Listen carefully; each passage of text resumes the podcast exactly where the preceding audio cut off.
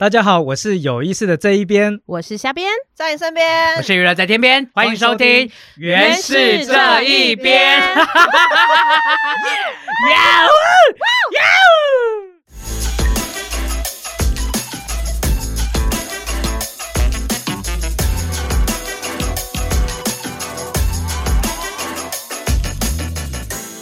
你现在收听的是原是播客 Podcast 最新单元原是这一边，在这里有来自不同社群领域的小编，有着不一样的族群身份，从不同观点共同关注原住民族议题，和大家一起用轻松聊天的方式分享不同的看见和思考。今天这一集我们要聊什么呢？就跟我们一起继续听下去吧。今天要来聊的呢是金钟奖的话题。那从这个电视金钟奖来看，原是今年的入围节目，我们来聊一些关于原是还有金钟奖的话题。我怎么很紧张？因为对面坐两个美女，对，而且坐两个长官，没错。我是有意思的这一边，我是虾边。那今天呢，对，就像虾边刚才讲的，我们对面坐了两位非常重量级的来宾，没错，真的那个金钟奖的重量哦，现在就在我们镀金的，对，没错，就在我们眼前。对，那我们欢迎他们入场，我们欢迎节目部的经理恩乐拉鲁朗。公家嘛阿个大林的面啊，一不应个娘母，刚刚经理那我个在想那个，恩乐拉鲁朗，妈爸不给的那不冷，拉杜达一个那个是山，马的是的生。谢谢恩乐姐，恩乐经理。再来，我们还有一位特别来宾，是我们节目部的副理于小平。跟别那么好，还安我是别跟不了，格拉斯跟别黑呢多黑哒，高哒拍 case 原是播客黑呢，高大家少少少猫的节目部，希望大家能够认识我们节目部，能做了哪些更好的节目。那这一次原是在第58届的电视金钟奖，那总共有入围6个节目。对，总共有哪些节目？有6个节目，然后有9个奖项。那其中呢，就是《嘎咕蛋时光机》是连续7年都有入围少年节目奖，还有儿童少年节目主持人奖。然后还有《寻觅记忆》是入围了人文纪实节目奖。然后我们跟4家公共频道联合制作的幼儿户外纪实节目哇哇哇也入围了儿童节目奖，还有以拉跟土地学做饭，还有树人大冒险也分别入围了生活风格节目奖还有动画节目奖。另外呢，我存在原住民影像纪录入山更一口气包办了3项技术大奖。哇，真的是很多欸。没错，这个听说是最近这几年原是入围最多的一次。对，而且是各个类型都有入围，非常的厉害。对，那我首先很好奇哦，就是在这个儿少节目的领域啊，在总共有入围3个节目，分别就是刚刚我们的虾边有提到是哇哇哇，还有嘎咕蛋时光机，还有这个树人大冒险。那我想说，我们先从这个儿少节目的这3个节目来认识一下，就是这些节目啊，因为可能我们很多听众朋友可能多多少少有听过，但也许不是那么熟悉。那我们想说，先来认识一下这些节目，他们是大概怎样的内容。那我想说，先请恩乐经理来跟我们讲一下，特别是哇哇哇这个节目，它是跟原是还有其他4家公共电视一起合制的嘛？是，哇哇哇，正确的发音是应该这样念哈。哇哇哇，对，那顾名思义，哇哇，你第一个反应是什么？会想到什么样的一个角色？娃娃，对，娃娃，小孩子，对，这个在普遍在很多的族群的那个族语，娃娃就是孩子的意思。那我们为什么会设定这样的一个节目名称娃娃哇？我们是希望透过幼儿小朋友的视角，他们看见的每一个一景一物都是非常非常的令人惊艳。是透过孩子的视角，他看见的所有的事情，所有的事物，他学习的每一件事情，其实孩子的眼光去看待每一件事情都是充满惊奇的，所以我们透过这样的一个节目的一个产制哈，有机会的可以跟4家电视台合作。那这4家电视台分别是公共电视，还有客家电视台、台语台，还有我们原住民族电视台，我们共同去制作这样的一个节目。那无非这个节目就是秉持的一个理念哈，我们的初心动念就是童年只有一次。那我们希望能够让孩子认真玩这件事情，能够透过这个节目来展现，而且不同的多元族群哈，不同多元族群的孩子在自己熟悉的那个土地里面怎么玩，怎么快乐的玩，而且幼儿启发幼儿，这是一个非常我们着重的一个教育的精神。是，对，我们其实今年有把哇哇哇带进就是部落的学校里面去做播放，然后其实在播到哇哇哇的时候，小朋友们的反应都蛮特别的，因为比如说像里面有一集是拍花莲光复乡，我们就有回去光复乡播给小朋友们看，然后里面就会演到就是他们去溪边捡石头啊，或是在他们的住家附近做的一些玩耍什么等等事情，小朋友其实在底下看的时候，他就会说我也会去那边，然后我也会在这边做什么事情，然后你就会发现哎、原来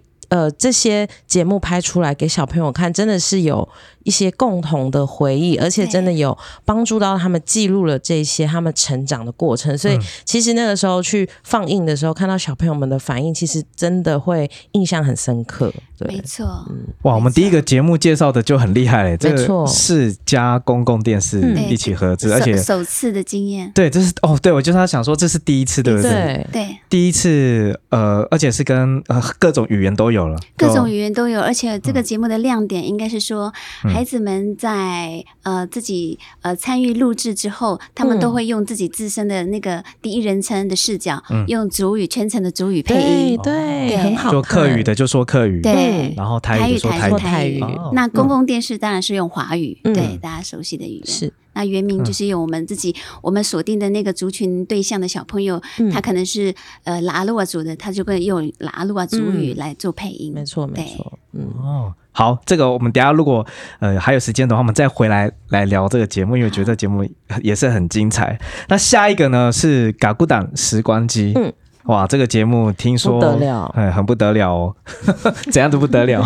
这个节目其实事实上制作人就是我们的恩乐经理，而且他连续7年都入围金钟奖，这真的非常非常的厉害。对，而且连续7年入围，有哪个节目可以入围连续？这你是这个。不打算让别人有别的机会了，是不是？今年对垄断，你是垄断了这个儿少市场。然后请我们恩乐经理帮我们介绍一下《嘎古党时光机》是一个怎么样的节目？好，这个节目企划哈，在7年前就是透过一个部落的耆老，也就是我95岁的外婆，他的一句话，然后让我起心动念的有了这样的一个催生这样的一个企划内容。当时呢他就简短的跟我说，我每天都在看你们原住民电视台，那怎么都一直没有人来采访我，给我录影。我说你要录你什么东西呢？你有什么东西是可以回馈给我们电视台的观众？对，那他说我活到95岁了，我一生的智慧都在我的脑袋里面。对，你不趁我还在世的时候不收录我这些记忆。有很多的共同点是在过去的那个我们一直在讲世伪文化的这些断层的历史，它都依稀清楚，而且它都没有老化的现象。对，那他希望能够在他有生之年，我们能够我来制作一个节目，让我们那些即将快要式微的文化，甚至我们的语言，甚至我们在不同的我们的生活惯习这些方面，都能够透过老人家的陈述，我们也能够结合影像去做一个这样的一个电视节目的直播。所以我才企划出嘎古党时光机这样的一个节目。那嘎古党时光机呢它的主语族语翻成中文哈，意思是文化惯习的意思。好，噶古蛋是在排湾语是文化，好，文化惯习的意思。那我们希望透过时光机这样的一艘原住民16台的飞机，哈，能够回到过去，重塑我们的那个历史，把我们过去的历史纵深，透过这个节目更刻画，让更多广大的那个观众更认识我们，贴近我们的文化，这样子。有确定这是一个儿少节目吗？这个很深哎、欸，很深，对，意义很深远。其实一开始我在其实为什么时光机它每年都会入围也获奖哈、嗯？其实我发现我们一直在关注一个蛮关键的一个问题，就是蛮关键的要素，就是我们一直在这个节目一直在观察青少年他们最注重的是什么样的议题。哦，对他们关心是什么样的议题、嗯、那也许如果是在文化的传承上面哈，我们可能会发现他们有很多大部分的原住民的年轻人都在都会区，嗯，没有时间回到部落去，可能那个学习的养分就缺乏了、嗯、也可能是长期住在都会区、嗯、所以没有接受到这种文化的洗礼、嗯嗯、所以我们会透过一些观察，当然制作节目直播节目每一季的企划提案不是凭空想象的、嗯、一定是透过长期的蹲点跟观察，我们才能够去锁定每一季可以产生不同的多元的那个主题面向、嗯、呈现给观众、嗯、对。那主要也是说其实噶古蛋时光机在去年57届哈金钟奖的57届、嗯、它才正式被文化部甄列为有一个少年节目奖，要不然之前都是儿少节目、嗯、所以大家会认为说、嗯、怎么都是噶古蛋时光机入围得奖、哦、对、okay、所以后来在去年的那个金钟奖项呢，文化部特别甄列了这个奖项、嗯哦、那我们也在第1届的这个甄列这个少年节目奖的奖项，我们拿第一座史上第一座的少年节目奖，就是噶古蛋时光机，对对对，哇！所以这个节目不止节目内容精彩，然后很有深度，还影响了金钟奖重新思考怎么去做这个节目的分类， 对，推动体制改变而且噶古蛋时光机我觉得它很特别，是为什么每一季都能入围，是因为它每一季的形式跟内容真的完全不一样。像我们现在讲的入围第58届，这是去年的节目，对，可是今年的节目我超级喜欢、嗯、就是每一集都是小朋友自己去，有点类似穷游的概念， 对， 对不 对， 对，他们要自己想办法去找到他们要去哪里然后要用身上很少的资金去做到这件事情，然后在这过程中他们就会去认识他们的部落的文化或等等，我觉得那个整个概念呈现的真的非常的棒，所以明年还是会入围啦完蛋了，谢谢，期待，连续8年了，对对，今年要先得奖、欸、好，那下一个呢是树人大冒险哦，这个节目其实也很特别哦、嗯嗯、没错，对，那至于特别在哪里，我想说就请我们的小平副理来帮我们介绍一下。嗯嗯，好，那个《树人大冒险》动画是几年前就是前经理他们有制作前几季的，现在是到第4季了。嗯，它是一个泰雅族的一个故事，然后他们有一点类似，就是现在大家很喜欢的那种，可以小朋友要完成一个任务，啊、然后打败坏人。是，那它最终的宗旨是一个泰雅族最那个就是他们有那个 Gaia 的那种保护土地、保护环境的一个概念在里面，所以就是用小朋友啊，就是一个哥哥，他是叫什么？有命，妹妹是有妈，对，然后他们2个，还有一个小树人，很可爱，所以是个树人大冒险这样子，所以一个小树人也是个非常就是一个类似一个应该是算什么？有魔法的精灵，对，他是很重要的一个人物。然后他们身上都会带一个魔法的器具，可以去打败一个，比如说一个吃砂石车的挖土的那个大怪兽，然后他们怎么去击败他这样。然后当然父亲有些协助，但他们还是会，就是父亲如果打不过他们的话，他们会协助，大家共同协助这样，每个人都会有一个肩负着一个保护土地，然后保护山岭的一个智慧在，所以它很有趣，然后而且是全族语发音，对，没错，对，然后那个族语老师都有分享说，就是很辛苦的人，因为他们针对咬字啊什么，在录音室常常会有一些调整这样子，对。所以它是一个分享动画节目，对。其实我们谈到幼儿哈，他们是视觉性的，视觉性的，他要看到丰富呈现的那个影像的画面会吸引他，所以动画是最好刻画孩子产生观看兴趣的一个主要条件。那刚才小P妇里有特别提到这个节目，我觉得就是说这个制作团队非常用心，就是他设计每一个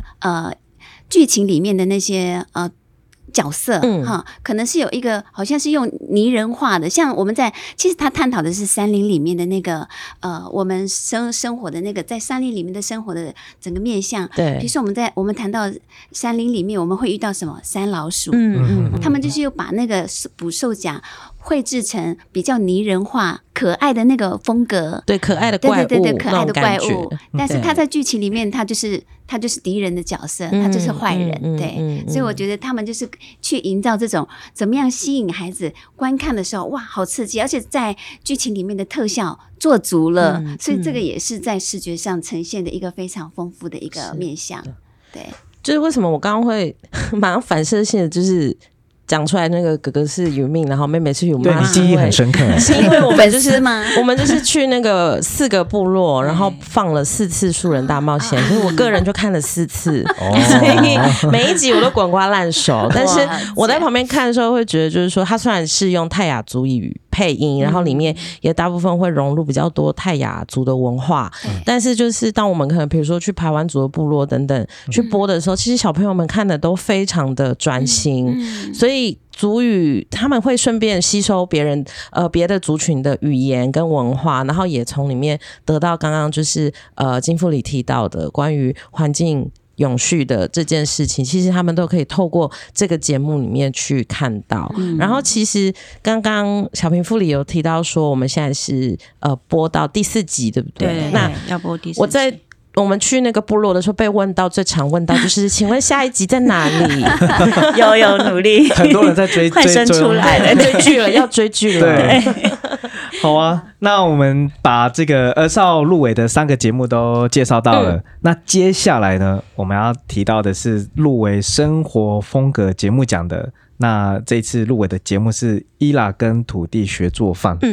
那我想请小平副理也帮我们介绍一下跟土地学做饭是怎么样的一个学呢？对，为什么是跟土地学做饭呢？因为我们部落有很多传统的美食，然后很多都是我们记忆中的很特别的一个那个部落的味道，所以他们这节目是希望从怎么跟土地，我们在制作，我们在拿部落的有时候是野菜，然后他们有些他就会找不同那个背景的一个美食的旅人一起到部落去体验怎么去采野菜，然后怎么去采瓜牛，然后做成一个美食，然后那个在这过程当中也会有学习到说怎么保护土地，怎么让那个野菜可以在不同季节里面可以去采收，然后比如说要去做竹筒饭好了，采竹子，然后怎么采，然后那过程在走这一趟路的时候都有一些我们对土地的一些认识，对，所以这个节目一直是我们原台长期经营的节目，从过去引纳厨房，然后到部落去跟部落的族人学习一些除了做美食之外还要学习一些我们的野菜，所以这是一般大众比较不认识的地方，所以这节目能够入围我们其实也是应该是意料之中啦，对，因为他应该要入围，对，非常非常有特色的一个节目，对，所以也非常讨喜。因为以过去来讲，大家都会打电话到台内问说，哎，那包米在哪里买的？这样子，然后还有做这种客服啊，他们那个都是有机，我们那部落都是没有撒农药的，就是他们有对他们，就是因为有些人会觉得说他对身体很健康很在意，所以直接都打电话到这里来。我说说我们不是在卖那个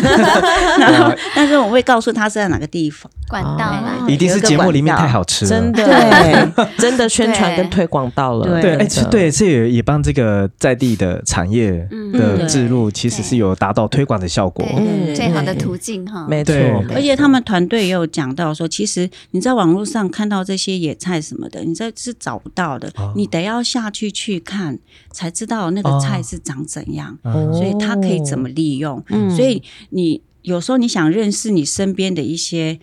美丽的食物或者是美味的食物，你都可以看这个节目，是你可能网络上查不到的东西。哇，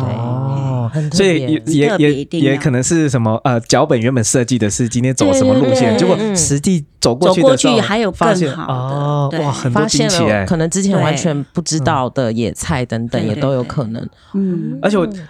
我刚这样听讲啊，就是跟土地学作坊，他不只是知道这个从字面上知道一个料理一道食材而已，他还是真的是跟土地学到那个饮食文化背后的故事跟意涵。对啊，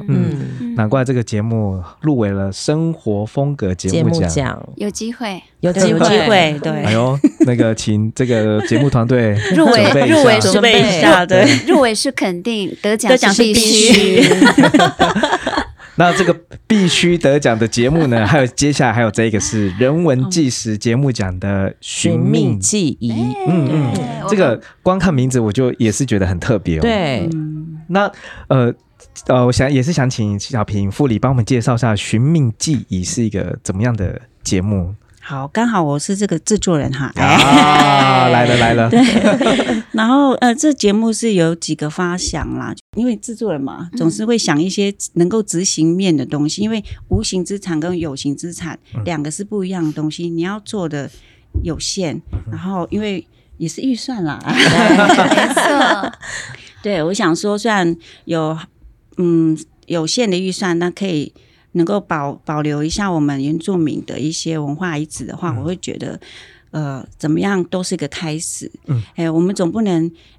虽然说我们有很多著作，有很多文献去谈这些事情，过去的历史，过去的遗址，但是有走过嘛？对，我们可能是走过人家走登山的路线，然后但没有走过那一条爱涌线，就是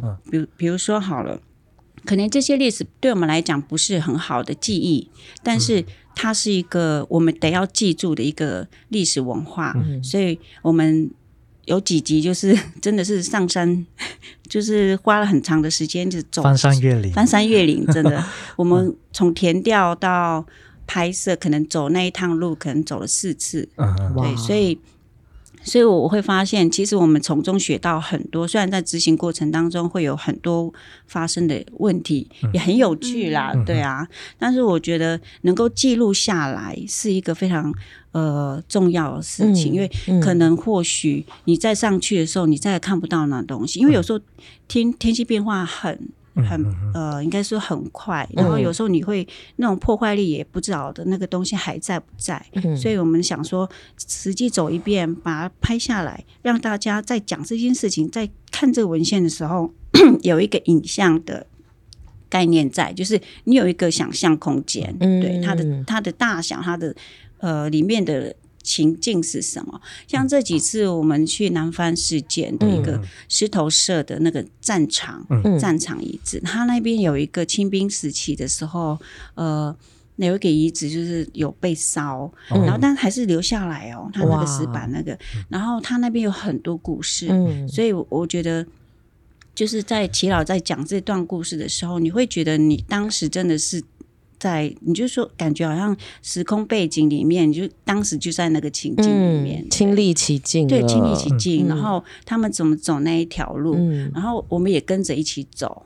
我觉得那种感觉，我们的主持人也非常棒啦。他其实能够感受到，他现场有一些感觉，他都会叙述他就是走过去之后有过去发生这些历史，因为毕竟当代现在的原住民青年再去看过去这个历史的时候，可能没有那么大的那个冲击，对，但是他们在走过一遍才知道过去的一些我们原住民的一些遗址的一个证据在，还有历史的一个存在这样子，对，非常有意义的一个节目，非常累的节目，对，有感觉到主持人下海，可能每天3万步，对对。所以这个节目是去很多部落跟族群的文化遗址，就是可能是在很高的山上旧部落的一些地方，对，旧址，算是嘉兴部落，我们不能走，然后因为他现在有重建嘛，那个布农族有重建，但是他们旧社就在上面，那个已经变成应该是世界遗址，哇！然后我们有爬上去，在几公里再爬上去，爬到上面那边，那边真的很壮观。如果有机会的话，可以走上去这样子，要注意一下，你们要有机会哦，有黑熊。哇！我刚看那个小平凤也在讲那个这个地点的时候，那个眼睛在往上看，一直在往对对对，一直在眺望的，哇！感觉你在看几千海拔、1000公尺的那个，我觉得真的是海拔。如果要有机会去的话，应该就是《寻觅记》要拍第2季。有趣事，有趣事，期待，真的，对对对。好，那这个节目我们先大概认识到这里。那因为接下来还有这个节目，我也是很想要也是这个请小平副理好了，帮我们介绍一下这个节目很特别，它入围的是这个纪录片，对，他也有入围那个金钟奖的技术奖，没错，叫 Ndaan Mpmaduk入山。Ndaan Mpmaduk 是他们应该算是猎人的那种，走过这个猎人的意思啦。哦，就是他们其实我们这个族语是太鲁阁族语，他讲的意思可能是每个部落里面做讲猎人，没有真的猎人这个词，但是你会去山上，对，山上有一些池，去山上做什么这件事情，是当就是一种你是个。要去做什么这样子， okay, 打猎或者是放陷阱，类似这样子，或者是讲说你要在哪里猎那个打猎这样子，所以这个族语的那个是就是那个这个片名，他他片名直接翻叫入山，但是他再翻译成其他中文比较华语比较能够。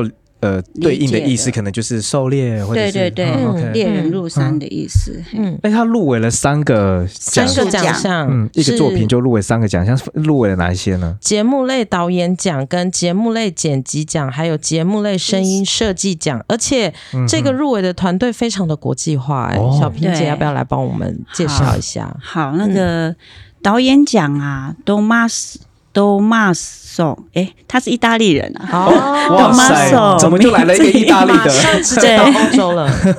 他是那个他也是意大利的猎人家族啦。哦，然后他因为他是太鲁阁族的女婿了啊，对，所以他才会在台湾这样，然后跟着他们家的那个一起去山上打猎。对，然后。哇，他的猎场的范围很广，哎，在意大利、台湾，哇！他跟我讲说，他的族语叫 Nudus， 他说就是因为他有胡子这样子，然后就 Domas， 他自己自我介绍这样，蛮有趣的。他的族语也不错，哇！他一开始就跟我打招呼，然后就跟我用族语讲话，然后我想说哇，太厉害了，这个泰鲁格女婿，哇，这个德语哇，这是学到这个意大利了，太厉害了。然后因为剪辑奖也是他嘛，那主要一个声音设计的部分是李东席，然后他们这个公司，然后找这个他是韩国人，对，然后音效设计师，对，他也我觉得。整片里面音效很重要，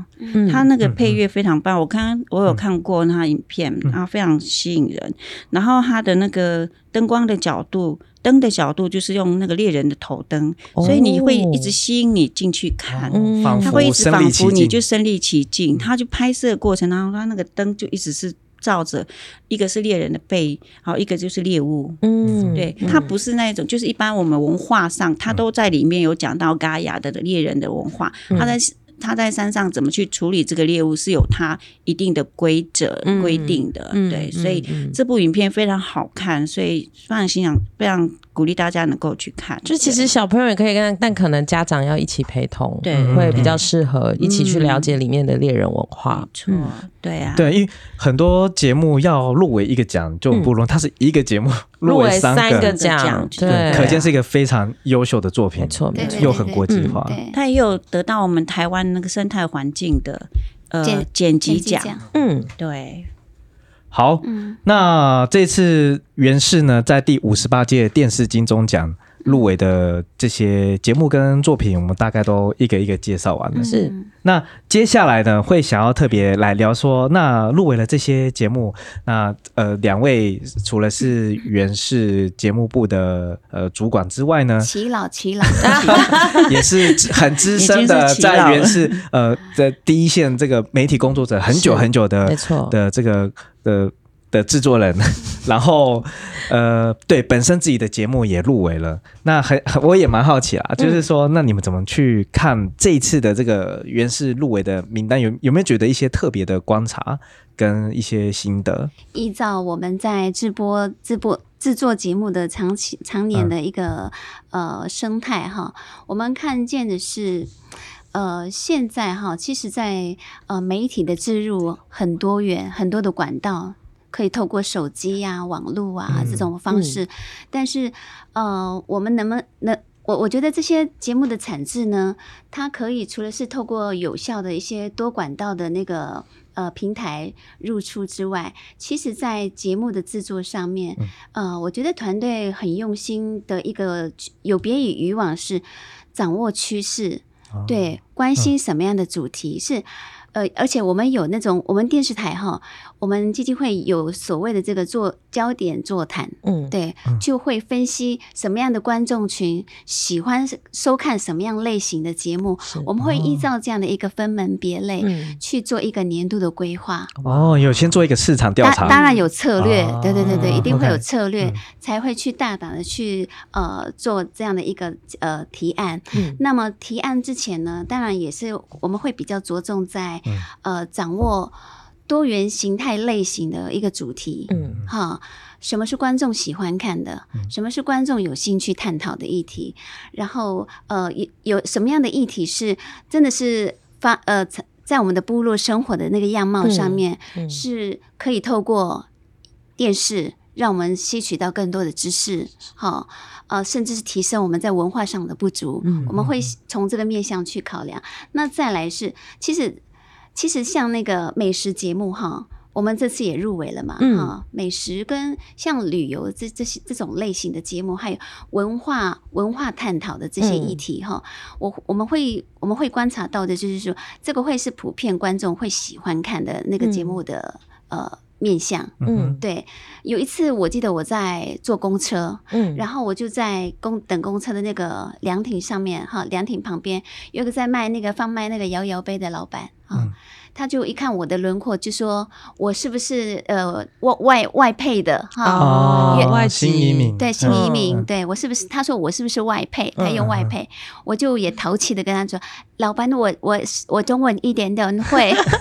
你就立刻用这个，我立刻跟他讲。马上那个节目人的那个就出来了，马上满足他的这个疑惑，跟他说开玩笑了，对，也让就是在等待公车的那个当下，就是顺便也聊了一下，我是在原住民族电视台工作，他对这个电视的工作很有兴趣，我就问他，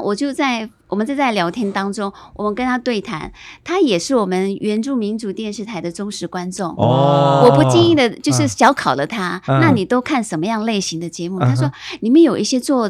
美食的节目，还有旅游的节目，他都锁定这几个节目，没错，去年我们真的是都有在规划这样类型的节目。他说因为有时候要带家人出去玩，要去部落玩，可能会看这些节目的内容，会介绍到当地的一些特色产业，还有民宿跟美食这个部分的介绍，所以他觉得我们这样的一个介绍方式是最能够让他们有很直接的认识跟欣赏，而且是不同族群没有任何的区隔，对，不会因为族群之间的差异然后就格格不入。我觉得美食跟旅游，或者是认识我们的文化之美，这个是最好的一个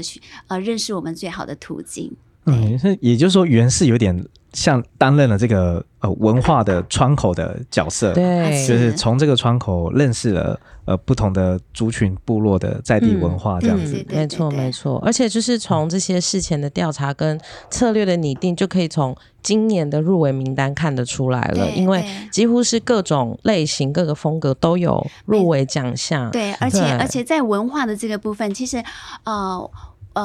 外人看我们的文化，他们可能不太理解，嗯，但是如果是透过我们自己族人哈，我们自己在从事媒体的族人，自己透过自己的视角，嗯，用自己的方式去叙事我们自己的文化故事，那个会是更生动、会直接的，对，因为我们生长在自己的土地上，开出什么样的花朵，只有我们最清楚。我觉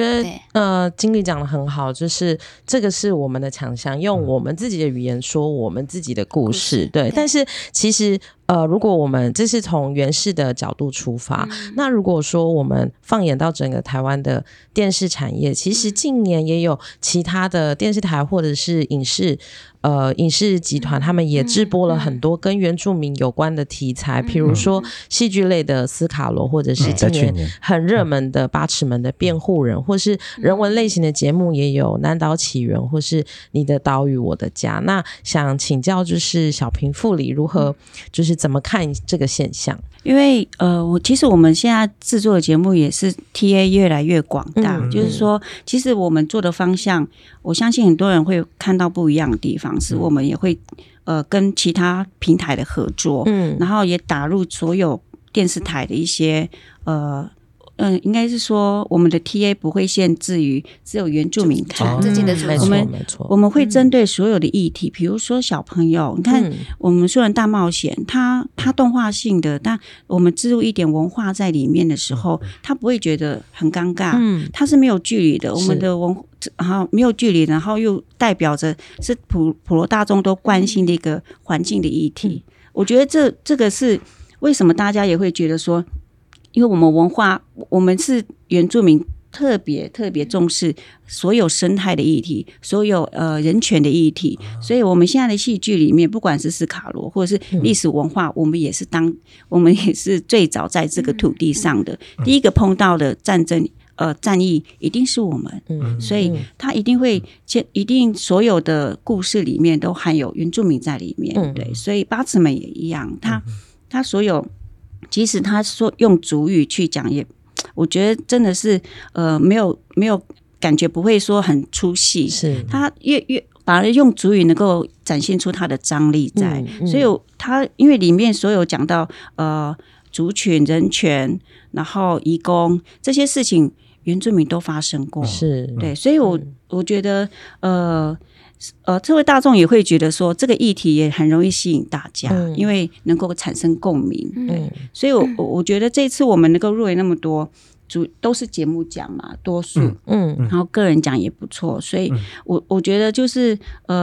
这次的我们所有的主题里面，就是我们在观察这地方的时候，就是觉得说我们能够在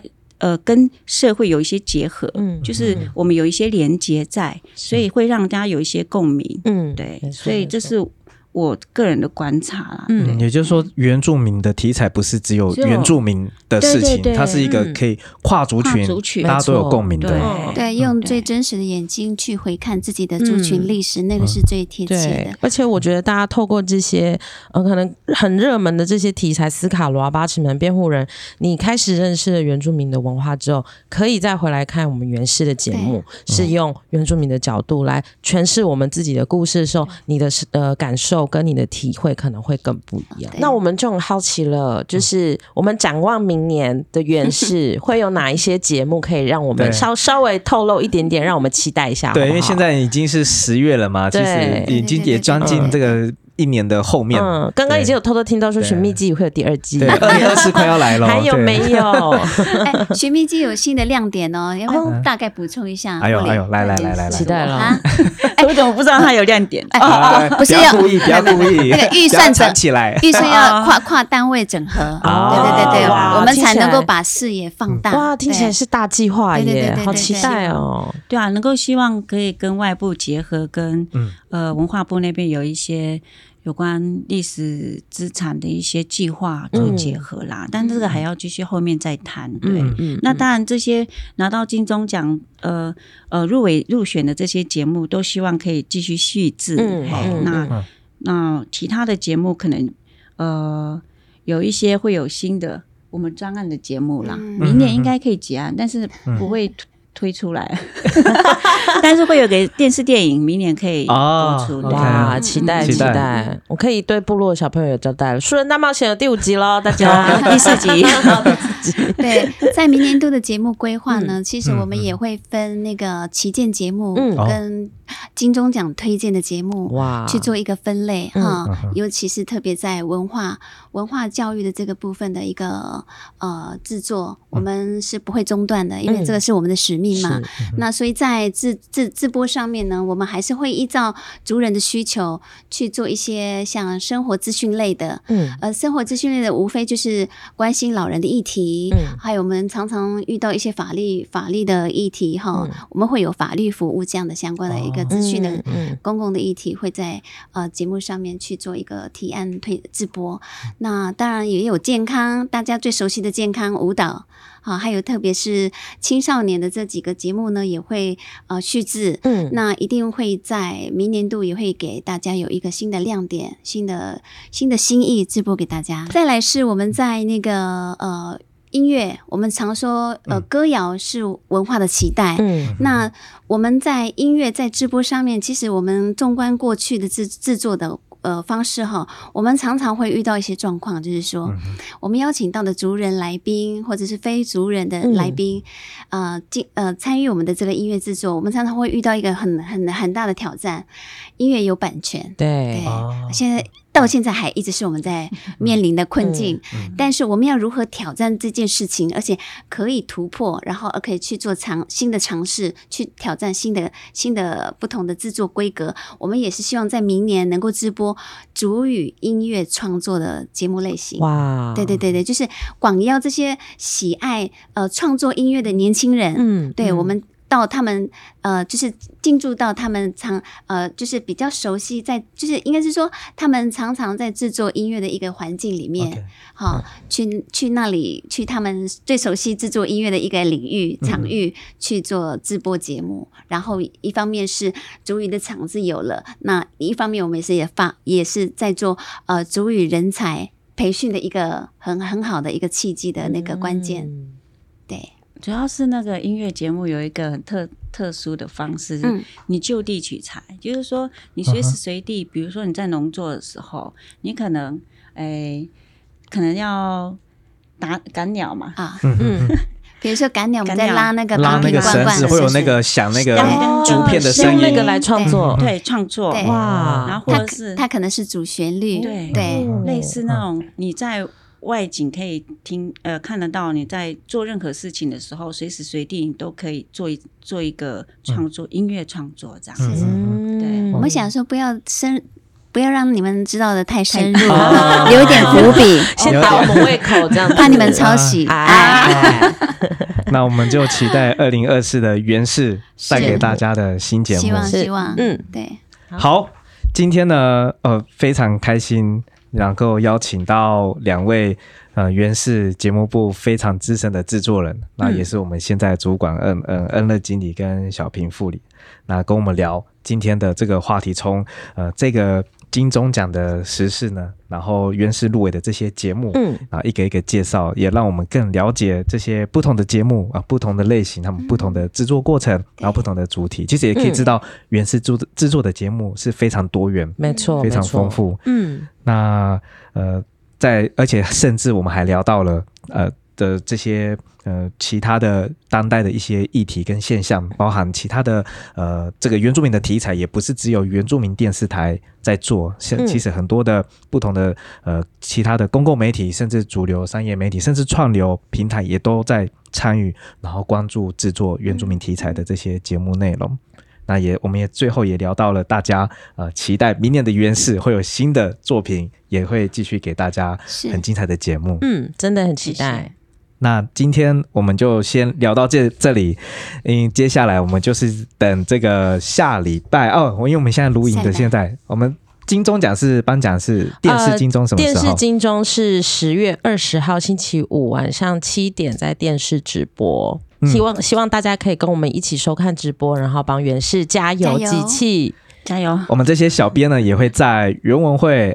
的还有原视的 FB 跟 IG 一起跟大家线上追这个直播。对，那有立刻得奖的消息我们会发快讯，马上发快讯让大家知道，我们就会在庆功宴摸到奖项。对，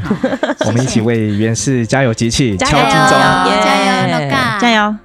这里是原视播客 Podcast 频道，由财团法人原住民族文化事业基金会所制作。我是有意思的这一边古乐乐，我是下边，我是恩乐，我是 Spiran。我们下次再见喽，拜拜拜拜拜拜拜拜。